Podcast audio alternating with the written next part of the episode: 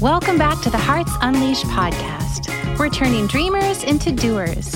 If you're ready to open your heart and take inspired action on your dreams, you are in the perfect place with wonderful people. Here's your host, dreamer, educator, and adventurer, Abigail Gazda. Hello, and welcome to the Hearts Unleashed podcast. I am so excited to reintroduce to you my friend and colleague, Dave Kehnast. He has been coaching the lives of individuals and business owners for almost 13 years. His clientele is made up of salt of the earth types of folks who are committed to living their lives on purpose. He just published his first book titled Undercover Angel, an addiction memoir dealing with the pain of childhood and the agony of addiction, along with carrying a message of hope for the reader. You guys, you met Dave. You may have met Dave way back in the beginning of the Hearts Unleashed podcast. I think you're in the first 10 episodes, Dave. Mm-hmm. Um, I'm really excited about coming back full circle because you're somewhere in the 350 range now. And so I think I'll I'll be adding your uh, older episode to the bottom of the show notes so that people can sort of backtrack and listen. You know, we talked about addiction then too a little bit, but um, I would love for you to just sort of reintroduce yourself, where you're at in your life now, where you're at, what's going on in your world. Well, um, thanks for having me back. Really appreciate it. And yeah, I mean, life is life is good. I, I think the first interview you and I did was 2017 or 2018. I think 2018 but that was um yeah a lot has changed since then. A lot has stayed the same. I still live in southern california. It's in a lot of ways surf and surf and sun um, but um, in a lot of ways you know we're constantly maturing we're constantly growing up and and so just even looking back at who i you know who i was then it's a different it's just a different person now. And and yet still the same. You know it's like we change so much but we stay exactly the same. Yeah. Yeah. They're that core part of us just you know to ask specifically if you could identify what has shifted since 2018 uh, i mean it's just an, an, a, a, continuing i think emotional maturity um, a, a, continued uh, ontological fine tuning so just kind of getting clear regarding um, you know the way that i'm being in the in the world you know ontology being the study of being or the exploration of being. Um, and so uh, just a lot more uh, emotional sobriety. There are still certainly flare-ups. Um, there's still the human part. I wouldn't want anything I, I, wouldn't want it any other way to be quite honest. But yeah it's just a continued uh, the continued evolution. Business very steady. Currently it has been for quite some time and that that's always an indication of those external results are always in uh, a reflection of internal landscapes. So yeah. Yeah there's just a, a lot that's a lot that's new i'm not obsessed i'm not as obsessed with you know surfing as i used to be i used to really rely on it almost as a crutch and um, if you know happiness contingent upon so that's no longer the case um, at all, but there's still so much love and enjoyment in it. Still practicing a lot of yoga, particularly Kundalini yoga, almost all Kundalini yoga. You know, running, hanging out, having yep. fun. You know, I'm I'm just remembering because they may not know. Uh, you also had a serious injury in that. Oh. I'm I'm just remembering now. I didn't know I would talk about it or ask you to talk about it. Are you interested in sharing about that experience? Yeah, sure, absolutely. Please. Um, yeah. So I mean, I was I was riding my one wheel electric skateboard. You know, you can Google one wheel, you know exactly what I'm talking about. It's a big board on one wheel, and um, those things are death traps. I uh, I, I found out the hard way. I was riding on a um, I don't want to go so far as to say a remote trail, but I was on a trail and I was far from my car by several miles, five six miles minimum, probably about five five or six miles. Um, and uh, spotted a rock out of the corner of my eye and hit the rock. And as soon as I hit it, I knew something was bad. And then there was the impact, and then there was the sound of the bones of my arm snapping in two. It was a very loud, like if you were to hold a twig and then snap it over your knee. Uh, it was that kind of a sound, and immediately followed by the thought, "This is really bad. You could die out here." Because my arm was immediately swollen, and so I I was afraid that the bone had in perhaps hit an artery or a vein and that I might be bleeding internally. And so I knew immediately I was in a survival situation. And that was followed by the associated thoughts with survival situation. You need to get out of here. You need to get out of here quick. Um, so I attempted to ride my board because I knew I, I knew it was survival. So I knew that the board went faster than walking. So I tried to get on the board. I stood up, almost passed out. I stood up again, got on the board, and managed to find my way back to the main trail from where I was at that point. Two men sort of magically appeared and they um, they offered to help me and so i let them help me. I was going to ride my i was going to ride my board all the way back to my car which as i said was five six miles i was carrying my right arm in my left arm and it was bent at 45 degree angle. And it was sticking out down near my wrist just a little bit.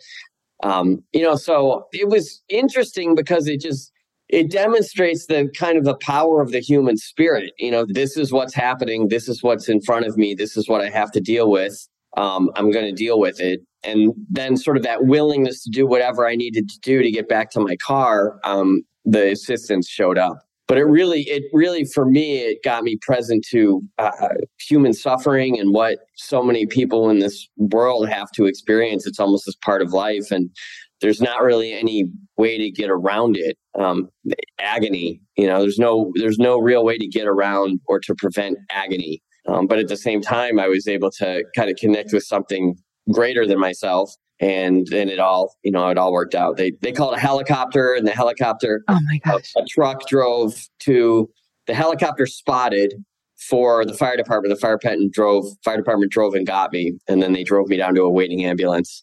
It was a it was a whole thing. It was probably an hour before from the time the injury happened until i was in the ambulance was probably an hour. Yeah and then i went into surgery and yeah so i have plates and pins but i just got a clean bill of health that's amazing. Um, I I wanted to jump in there because you I just you you dropped a gem that was worth kind of highlighting too is that we can't prevent human suffering, and I think a lot of people listen to podcasts like this or read personal professional development books or go through programs and sign up with coaches or therapists to like to prevent human suffering or to make their way out of it. And that you as someone who's been coaching for 13 years you know you've then um, you, you take the work seriously. You do as much as you can to stay emotionally sober and and physically or you know substance sober and all those things that you fall off of one wheel and here you are on a new human suffering journey. And i i remember following along online you were you shared quite a few insights that this was one of the just most you know one of the the most powerful teaching experiences of your life that to navigate this ex- the the break. Yeah i mean it really was. I mean it was just a testament to i mean life can change in a millisecond. You know one this is one of my favorite things to do. I've i really can't even get back on the thing. It's it's I, i'm reliving that the the exact moment the the snap moment. Um and i but i i love to ride this thing. And and literally i mean one second one second life is this way, one second life is this new way, and I um, this completely different way. And I think to deny that, you know, to deny to deny that is a is a bypass um, because you never know what can be inflicted upon you in an instant. And it, I, I would like I would like to you know it's almost like you have to prepare for it, but it's like you can't. You can prepare to a certain degree, yeah, but you can't prevent. You know, and I, I tell everybody as I was wearing full motorcycle armor I was wearing uh, knee, you know, big knee pads, elbow pads, wrist guards, a helmet, and then a shell, you know, a motorcycle shell, and and still, you yeah. know, so you just you can prepare, but you can't prevent. Yeah, yeah, and hence why a large amount of the population lives in crippling anxiety. I, am just throwing that out there because I relate to that as the people like when we want to pre- be able to prevent or foresee that millisecond, like it's just not you'd need to live in a bubble to feel safe in that case. Yeah, you know, I can't agree more, and it's could, couldn't agree more. And there's, you know, suffering is just part of this experience. So to try to prevent it is futile. And yeah. but the thing that I discovered is that like you can deal with it. Like yeah. it happened, you can. I could deal with it. Yeah, and that I, I'm I venture to say the energy it takes to deal with it is far less and less frequent or like less elongated than the energy we we might apply to try to prevent it or again foresee it. So we're draining our ever so valuable attention and focus on like threat or avoiding threat or avoiding pain or avoiding suffering when really if we just live that emotionally free life of enjoyment and something happens okay now we get to just sort of be with it. Yeah agreed I love that. I thanks for entertaining my desire to talk about that. no worries. I'll talk about it all day long. It's a it's fun. It's a, it's a fun. It was the kind of thing like as it was happening, I was like, this is going to be a really good story if I don't die. yep. You know, I, I find myself saying that in tough times. I'm like, I can't wait to, you know, figure out what I figure out from this, or like, I can't wait to see what I learned in this lesson. So very cool. Thank you for sharing that. Um, and I would I would love to sort of give you free rein to talk about your book for a minute and um, ask you more questions about it. But tell us about Undercover Angel. Um, I, I kind of want to hear how it was born or what the inspiration was, but I have about a million questions, so I'm going to try to pace myself. Yeah. Um, well, I mean, I was I was uh, I was in rehab, my second time in rehab, you know, in 2007, and um, I, I had a uh, horrific battle with addiction, pr- primarily with heroin, but alcohol also. Um, and I had been to rehab once in 2006. Um, if you read the book, the the first chapter, it's me coming to in Japan and not really knowing how I got there. I quickly remembered, but that's that was part of it. The, the story itself is pretty extreme. It's you know marginally pornographic in the in a metaphorical sense. And so the, the second time I was in rehab, I had this very profound white light burning bush experience about, I want to say about 40 days in. And uh, from there, you know, I became, I became reborn and there are, there are many stories throughout history of, um, I mean, that was how the recovery programs were, they came about. The anonymous programs came about as a result of this sort of conversion type of experience that happened um, in 1935 to this person named Bill W so I started writing little. I was, you know, I was bored. I, I didn't have anything. You know, there's no. This was actually even before. This was before phones, but it really was. There wasn't any um, like Facebook or Instagram or anything like that. I think now they kind of let them have phones in there. I could be wrong, but so I just started writing stories down um, in in pencil, like on napkins, where, wherever I could, and and then there was this guy, this guy Rudy, who I talk about. He's in the end of the book. He's in the he's one of the characters at the end of the book um, towards the end of the book, and and he said, "You should really be a writer. You should really be a writer. You should re- really be a writer." Rudy actually died um, several years ago. He OD'd. Um, but yeah, so that, and then I got out of I got out of treatment, and I just kept writing. It was, it was actually MySpace back then, and so I started just typing up these blogs. And I would write these blogs, and I just kept writing and writing and writing, and then um, it just turned into an inspiration to write a book. And then that took, that ended up taking, I don't know, 10 or 11, 12 years, something like that. Um, but, but yeah, so that was kind of the inspiration, like tell the story. Um, and then when I started exploring the inner child stuff about this is about right about seven years ago that was when i got the glue to kind of so it was really just a bunch of stories that i had written that were very um, again, like very, very graphic, very crude, very, as I said earlier, pornographic, um, very gnarly, very raw. But when I discovered this kind of inner child woundedness component, then it, it provided the glue to kind of show, well, this is where this came from, sort of. You know, there's no way of proving like this. It all feels like destiny to me at this point.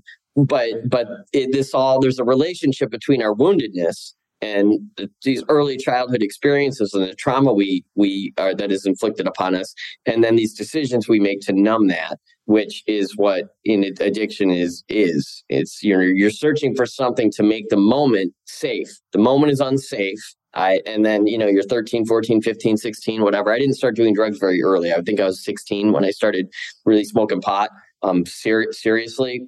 But it was just, a, it was an antidote just oh oh now i don't feel that way. That way was terrified of life but i'm i'm only 15 or 16 years old. I don't realize i'm terrified of life. I don't have language to describe this and i don't have anyone a, a proper adult to help to facilitate this. And that's no one's fault. I cannot emphasize that enough. That's no one's fault. It's just the way it is.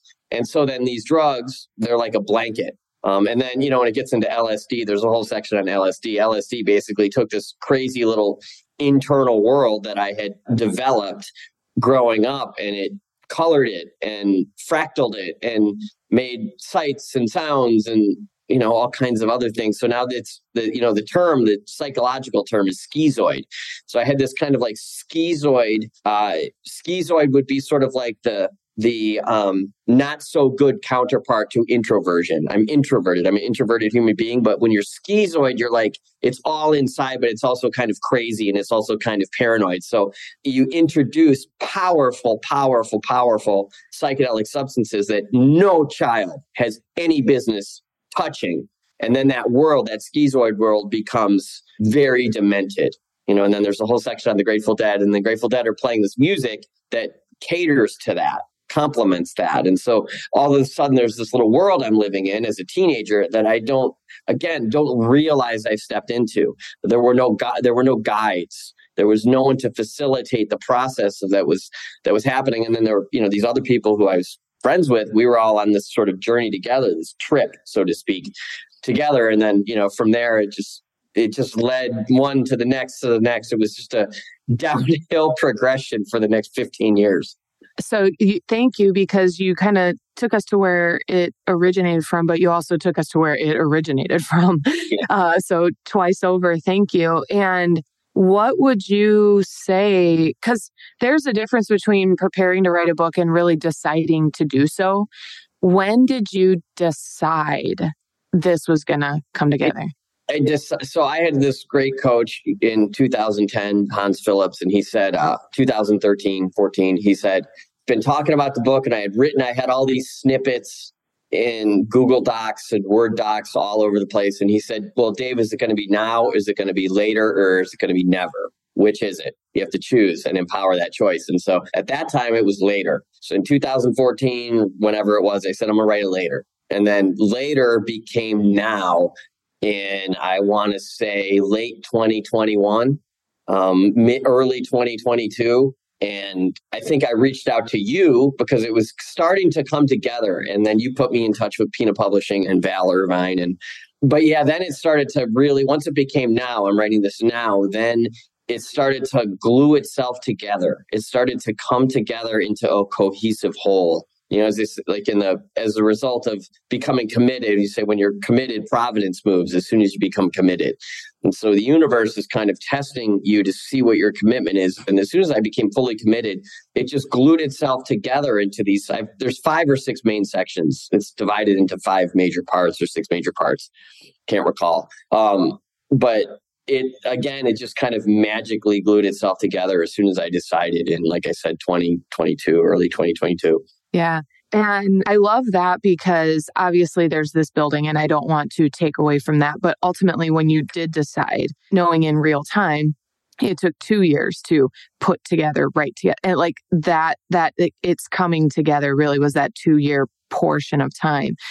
What did you experience? Like, what was the journey like from deciding to holding that book baby. That's what I call them book babies because it's like giving birth truly, at, at, least in my own experience. Um, so what was the journey like from the decision to the holding of your book? Um, it was just I wouldn't describe it as anything other than arduous. It's just it's not um it's just not easy. It was just very hard. I don't, I don't, you know, there's, sure, there's some things to feel along the way. Sure, there's some kind of reliving of it all. Sure, there's some perhaps trauma to be reintroduced to or to further process. But really, it's just hard work. I, I don't really know how else to describe it. Um, I think that writing is kind of, it's the writing and reading, it's almost like there's something eternally unchangeable about it. Um, there's something about a reader that is, you know, there will always be readers and there will always be human beings that want to read books in paperback or book format you know they want to hold a book kind of like vinyl you know but uh, music for me i mean i love music i i listen to music intensely every single day but reading is gratifying because it, it requires you to engage yourself and music provides like instant pleasure whereas reading in, it requires yeah, yeah. you to really lean into something and and same with writing it requires you to really lean in. I don't find writing pleasurable. I like to, you know, I play music a little bit. You know, I'm a somewhat of a musician. Playing music and writing music is pleasurable, whereas writing is much more challenging. So the the process, I I wouldn't describe it as anything other than work. love it. I love it. Um, and what would you say to someone who like like you has a book on their heart or just their their life is a is a book is a story to be told for 10 plus years. Would you what would you say to somebody who is on the edge of consideration? Well you just have to yeah i mean you just have to do it. Like there's there's nothing there there there there comes a point where you just have to do it. And it's um that decision in and, and it's, it's a big decision you know, it's a big decision to actually do it. And then it's like, okay, well, this is real. You know, it's this whole, it's this entire process. I mean, I didn't realize how emotionally tumultuous releasing a book would be, but it, I'm still processing. It, it was incredibly, I wouldn't uh, describe it as anything other than traumatic it was traumatic to to put this thing out into the world, this book baby, as you call it, um, out into the world. And it really is a giving birth type of a thing. Um, so just do it. Set up a schedule in which you're showing up to write. I just, me and a colleague of mine and friend of mine, we just decided we're going to write on Fridays from one until two. And so once that structure is in place, I'm reliable to show up inside of a structure. I'm reliable to be accountable. If someone's holding me accountable, I will show up. If they're really holding me accountable, um, so if you could find some sort of accountability structure, you know, it's a Zoom call with you and a couple friends, and you just get together and write for an hour a week or two hours once a week or whatever it is. That's enormously beneficial. It re- my book really started to take off a couple years ago when I actually did put in an accountability structure, like a little writing group. And you start to notice that like the thing just starts to kind of write. You just have these beautiful moments of like, that's my book. There's all this fluff, there's all this noodling, and then you're like, that's my book, you know. And then when you step into, I'm so keep going. I'm so enjoying. You know what I mean? Yeah, I, so, know, I know all too well. Keep going. Yeah, there are just these moments of like magic that you're like, that's it. That's what I want to write, and I, and someone will read that. Someone will will be impacted by that, and so yeah, it's very self-absorbed. It's you know marginally narcissistic. You know, artists are kind of narcissistic in nature in a lot of ways. There's this whole me, me, me thing, and I think to deny that is silly. Um, so there's you know, there's that whole you got to become self-absorbed. You it is all about you, you know, in so many ways. But then it turns into I don't know, it turns into something else. You know, like I was very honored that people had been moved by you know as the result of of reading it. Um i so love that's that. kind of like the bonus you know? Yeah. I um i totally want to jam out for a second because you said a few things that I, I was just sitting here like I'm reliving my own experiences and then I'm reliving all the experiences I've gotten to like facilitate with people's books. But, you know, you, there's all the noodling and this and that and like uh, why you why you don't have time and why it doesn't fit your schedule and why it's difficult because it is difficult. It requires an incredible amount of discipline to do something that nobody is requiring of you that nobody's begging right. you for the book to come out of you right? Like it's just it's a gift to the world. It's right. so it's very um extracurricular in nature if you will. So there's no sense of no true sense of urgency. And my part of the coaching I do is like choose again because you, you might choose to write the book and then you have to choose every single time you sit down to write. It's not like this, you're on this magic carpet right now. Um, even if, because like I personally, I really enjoy writing, it is very rewarding to me, and I still have to have discipline to make time for it. Even right. after, you know, written three books for myself and six books for other people, like I know the pure like satisfaction and pleasure and reward of doing it. And I still have to like have myself sit down and write and then um, you you just said so much brilliance in there um, but that the accountability factor it felt like a really cool time to say like i'm actually launching the sixth write your book in 60 days course and that's a great form of eight weeks 60 days of uh, accountability for people to be able to show up write talk about what they're experiencing show up write talk about what they're experiencing and move through and continue to recommit. And even inside of you know there's been books that have been born from that that program and then in others or that others come and realize what it actually takes like what it's going to require of them to to write a book and i i so appreciate your honesty around like it's difficult it is hard work it is emotionally tumultuous because people think oh, oh i could do that I could do that. Like I think when we when anybody makes anything look easy, we're like, I could do that too. And then you get into it, and you're like, I. Yeah, I mean, it, yeah, you looked like you were going to add, so I was making room for you. well, I mean, it's just, um, you know, there was this woman there's this author that I knew from the coffee shop I used to go to here in Encinitas, California. And this is probably 2017 or something. And I said to her, I'm writing a book. I'm writing a book. I'm writing a book. Do you know any publishers? Do you know any agents? Do you know? And she and she said, Nobody wants to read what you're writing. They want to read what you've written.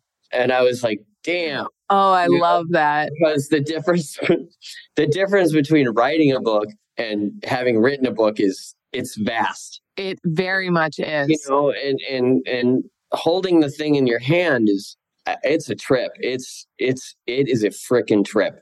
And I think I haven't entirely processed it because I've been caught up in the world, the sort of the emotional whirlwind of having released it. And so yeah, you know, anyone could do it. I mean, that's that's the thing. There are so many there are so many things that anyone could do. It's a matter of at some point it becomes okay. You're going to talk about doing it. You're going to do it. You're going to talk about doing it. You're going to do it. And there's, you know, Gary John Bishop. I don't know if you know Gary John Bishop. He's um, front of the room landmark uh, leader for years and years, and he wrote two very successful personal development books: "Unfuck Yourself" and "Stop Doing That Shit."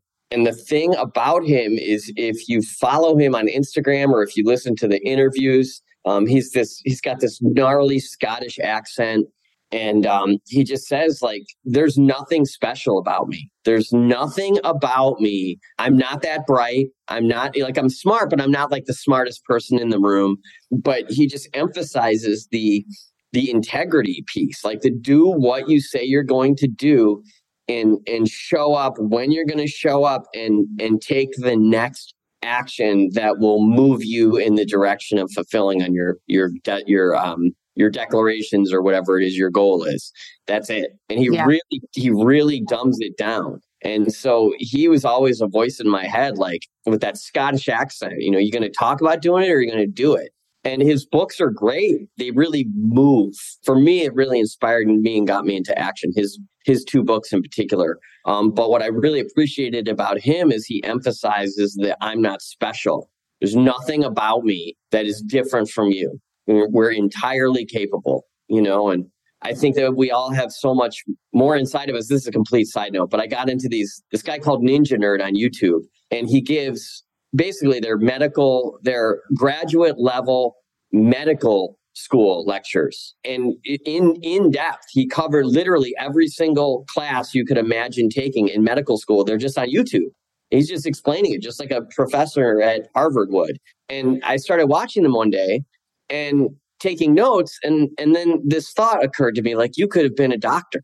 Like you actually could have you are you are understanding this and if you're willing to if you had been willing to invest 18 hours of studying a day for 10 years you could have become a doctor and so so many of us have that this latent um, whatever the word is within us we have powers it's within us potential, yeah Totally, exactly. Yeah. Latent potential and that we're not aware that exists. And so it's amazing to awaken those parts that that reside within that reside within us. Yeah, I so appreciate what you're saying and and it speaks into the other thing that you said like I'm not that special and artists, creatives, anybody who's stepping into the the front of the room has to have a certain level of it is about me to just enough to be able to deliver right? And i i love the idea of turning your pain into purpose or your you know you're giving your it, it is an act of service you have to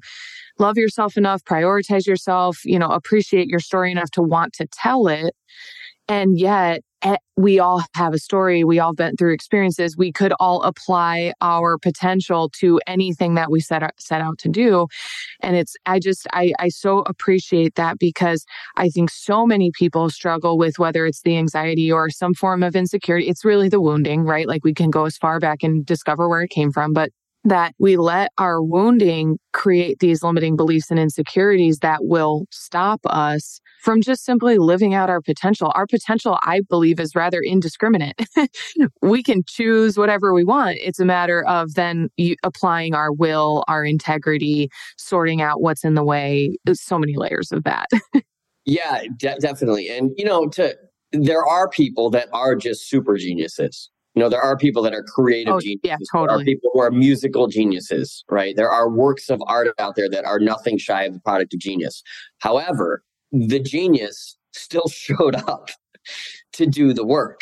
The genius still applied him or herself over and over and over again. The genius still invested everything that their soul had within them to overcome you know little roadblocks within the thing that they were uh, creating you you have to work hard there's no substitute for hard work I appreciate that. And, uh, you know, as we're just jamming out, like so many books keep coming to mind because uh, Gay Hendricks in his book, The Big Leap, distinguishes the, the zone of excellence and the zone yep. of genius, right? And I, that, I love that you said that because with genius, it is inherent and they're just, they're just you know people who have this it's a very natural flow like excellence basketball. But my friend uh, Tatiana specifically, she is a basketball genius. She yep. just has this inherent flow and nature to it, right?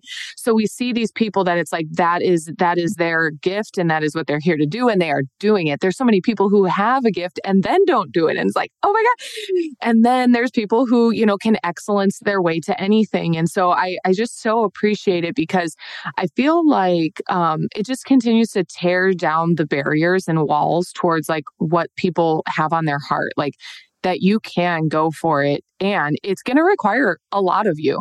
You know what I mean? Like you're I think that you're a gifted writer. I have enjoyed reading what you've sent about the book and I've only gotten to read bits and pieces of it so far, but you are so intricate and intentional with your word selection and the the marriage of words, the way you string them together that it's really um I don't know if the right like encapsulating like that's the word i want to say but it's like very in in embracing it. It draws you in. Gripping thank you. I you know it's what's what's next? What happens? And the way you story tell and and the way there's a harmonic flow to the way that you write and that you're able to sit here and tell us like it's hard it's difficult i have to have discipline it's not always fun it's not my favorite thing to do and yet it produces a brilliant product yeah, thanks. It, it, it's um, you know, my my goal is to write uh, hypnotically is the kind of word, and so and, and the thing I like about the book is that you know we live in an ADD world currently, and so there's nothing you don't you don't ever have to invest too much of yourself into this book to get something out of it, and it so it just kind of flows from. There are only a couple of chapters that are more than two or three pages long. Um, I dig that. The yeah, and so, so it really just what's that density, um, people being able to make their way through even inches at a time and still get the value.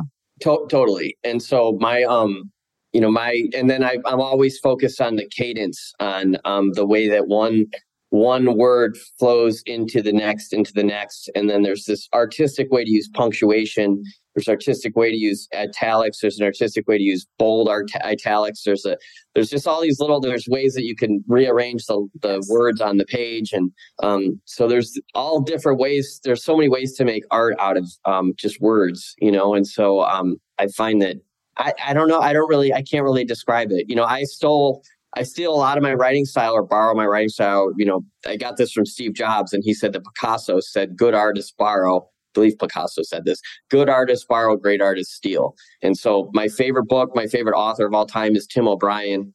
And he wrote a book called The Things They Carried. We wrote several books, but The Things They Carried, it's an absolute masterpiece about the Vietnam War.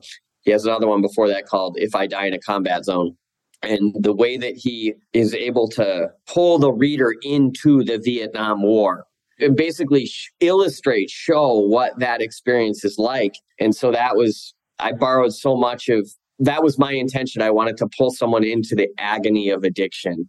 And his writing is superior to mine. Um, but that's a, you know, I can, that's a, he's actually a goal that I'm striving to achieve. I want to get to his level because he just has, he has this next level thing that he does, but he's more pro, meaning he shows up to write more. And so that's, that's for me personally, that's really the missing link showing up. I hear you on that. The more you show up, the more genius can be accessed. Access practiced, right? Like there is something to say for practice for sure, right? Like we've talked about that inside of music too. And um but just showing up like i believe firmly particular you know part of my business philosophy is like the one who wins is the one who shows up the most and the most often and the most consistently and for the longest right so um that's my one, number one like coaching is just show up over and over and over and over and over and over and um i so appreciate it because i i can I can imagine the listeners here who have any project, especially a passion project on their heart that you're speaking directly into them. Uh, something that came to mind as you were speaking in the moment, which I feel I would, it would be a disservice to not ask, like, to anyone, what would you say to anyone at this point in their life who's struggling with addiction? Um, because I, I want to make a, a specific point. We may struggle and struggle with a specific addiction. And if we decide, like for me, I'm three and a half years sober. Uh, I might, it might be more than that. I don't know. But um, I didn't initially solve addiction by giving up alcohol and marijuana. I transferred addiction. I started working more. I got a new hyperfixation or a new way to fill you know, my wound or my void. And so I had to practice with the emotional sobriety. I had to become more intentional in the area of transmuting addiction, healing what I am using addiction for. And so I'm, I just, that is on my heart right now. And I would love to speak into our listening audience, like anyone who is currently, maybe even unconsciously transferring addiction. What would you say to anybody about sort of transmuting addiction? Well, I mean, it's, uh, you know, I had a very severe addiction, uh, severe, severe, severe, severe. And so the only, I had no choice. Um, it was surrender or die. That was it. There's, there's, there's absolutely no black or white to it. Um, I believe it's a spirit, it's, it's a spiritual malady and it requires a spiritual solution. You know, there are the solution that I know that works is free. It's readily available in uh, you know church basements and wherever. Uh, they're all over. It's all over the world. Um, doesn't cost a cent. It's a gift from the universe. Um, it requires a lot of work. Um, you know the the anonymous programs are very effective, very effective. Um, and that's not something I'm seeking to get into an argument over or about or anything, but it requires one to, you know, they say, oh, there's all these cliches like the only thing you have to change is everything, you know, and that's 100% the case. Um, you know, I will, I will say this. I, um, it's, and I'm, it's in the book, but on my 33rd birthday, um, I was nine months sober and I was, uh, I had a 10 months sober maybe. I had i was on a fel i, had a, I was on felony probation in cook county in chicago. Um, it was my 33rd birthday and i rode my bicycle 17 miles in the rain and snow one of those brutal spring days in chicago to the courthouse for my 11th month of probation. You have to go in and you pee in a cup and see the judge and he looks at your chart or whatever and and then you leave. And uh I was looking at the judge and I was covered in mud and said, "What are you doing here? You know, look, look at you, look at you." And I'm like, "Well, I rode my bicycle here, Your Honor." And he said, um, "You're covered in mud." I said, "I, I know, Your Honor."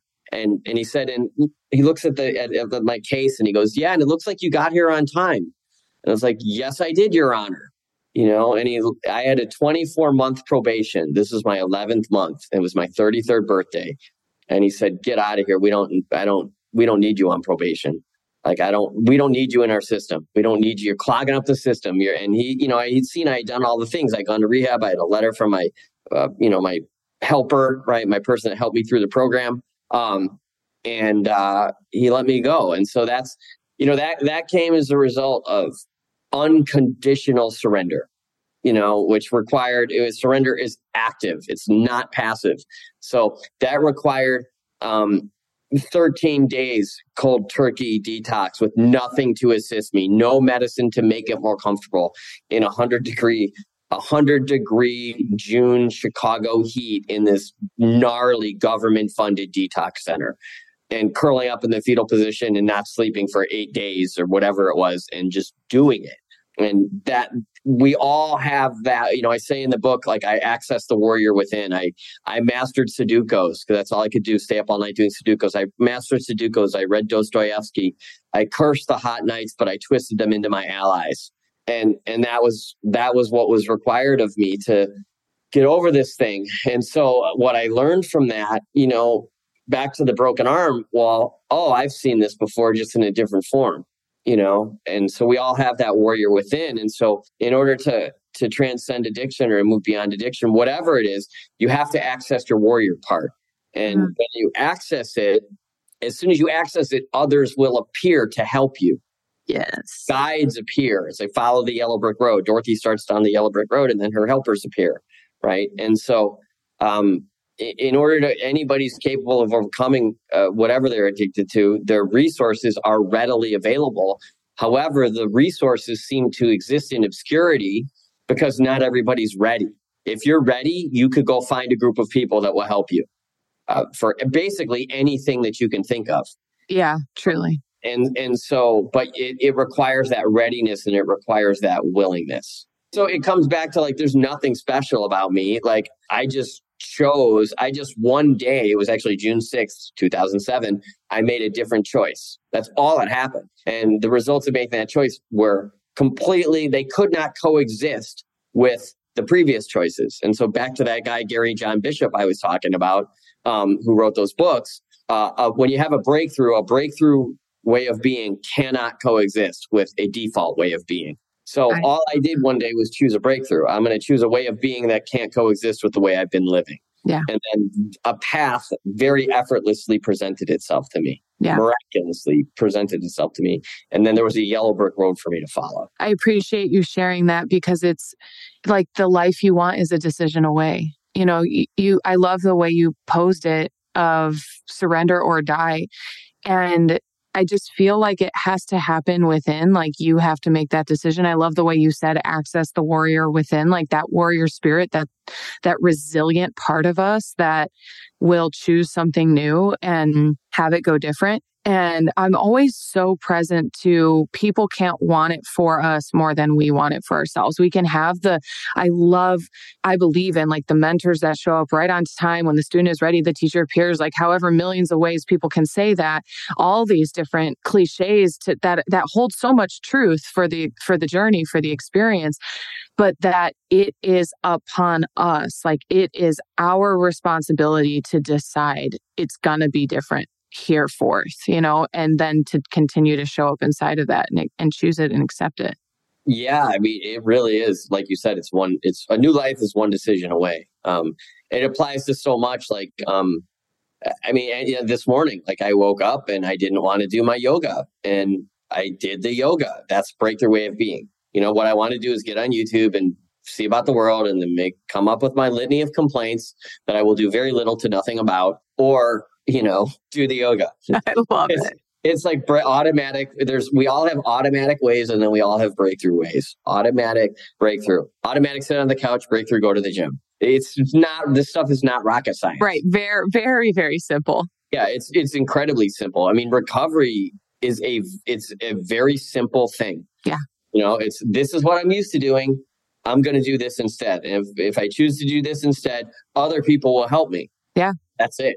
Yeah. There's automatic and there's breakthrough, automatic breakthrough. And it, again, yeah, like we said, it applies to anything. I mean, you know, even if you watch the Bulls documentary that was on Netflix a few years ago, I think it's still on there. Like, Michael Jordan, yeah, totally. I mean, Michael Jordan, he, he had to work and work and work and work and work. He was not the guy he, he became early on. He was good, but he wasn't that good. He had to practice to become that good. Um, and then what happens is at some point it clicks. And then again, you know the reward. You feel you experience the the reward of those breakthroughs. That it does. Like I believe in momentum. You know what I mean.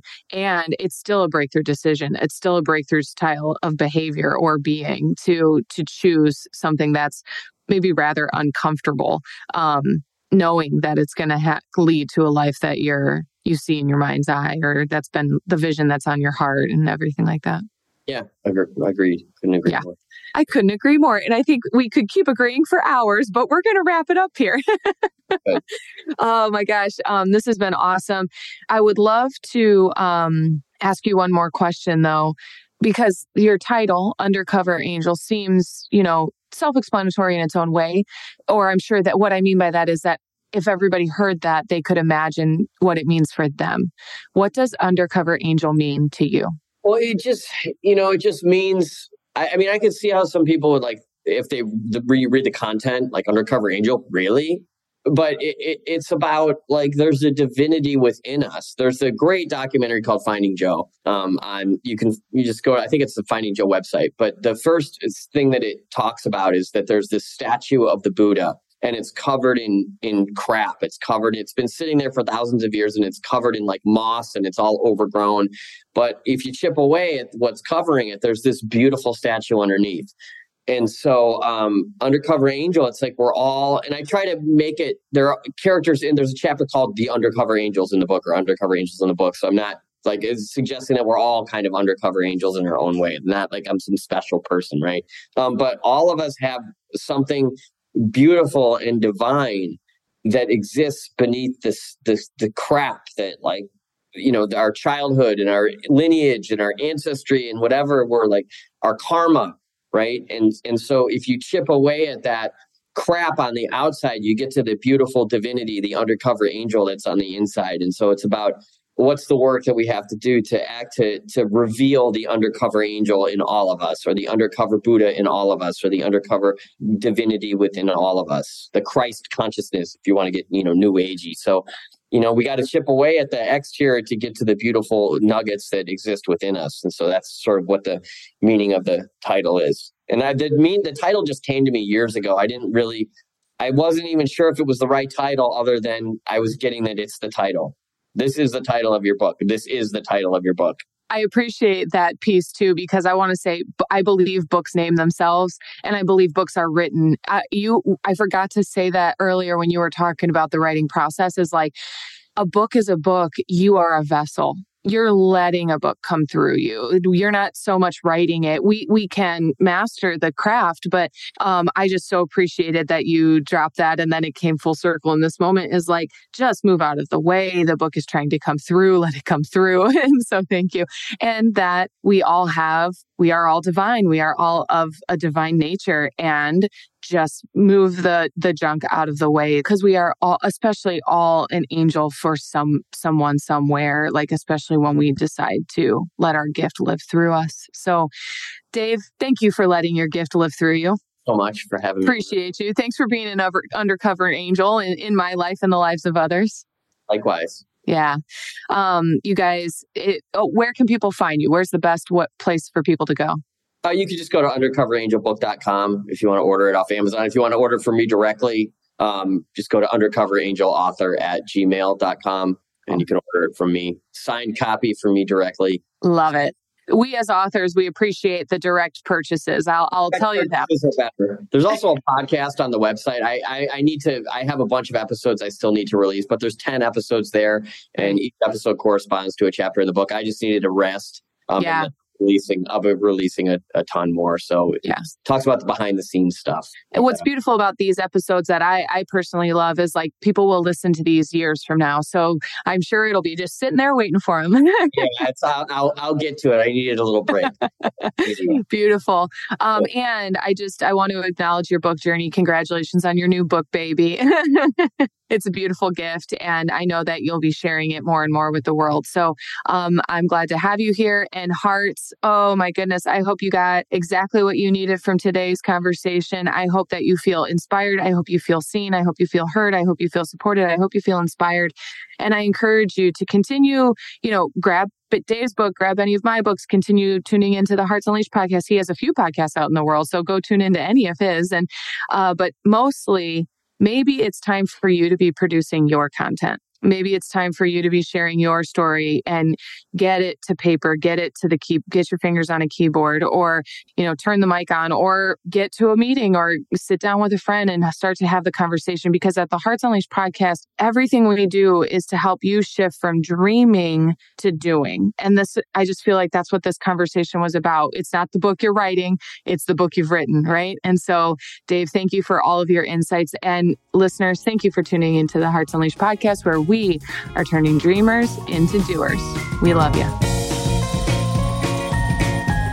Thanks for tuning in to the Hearts Unleashed podcast. We hope you found all the inspiration that you needed today and that you use it to take the next inspired action on your dreams. If you love the show, share it with a friend. We love spreading the love. For more information, to listen to more episodes, or to shop Hearts Unleashed, visit us at heartsunleashed.com. See you next time, Hearts.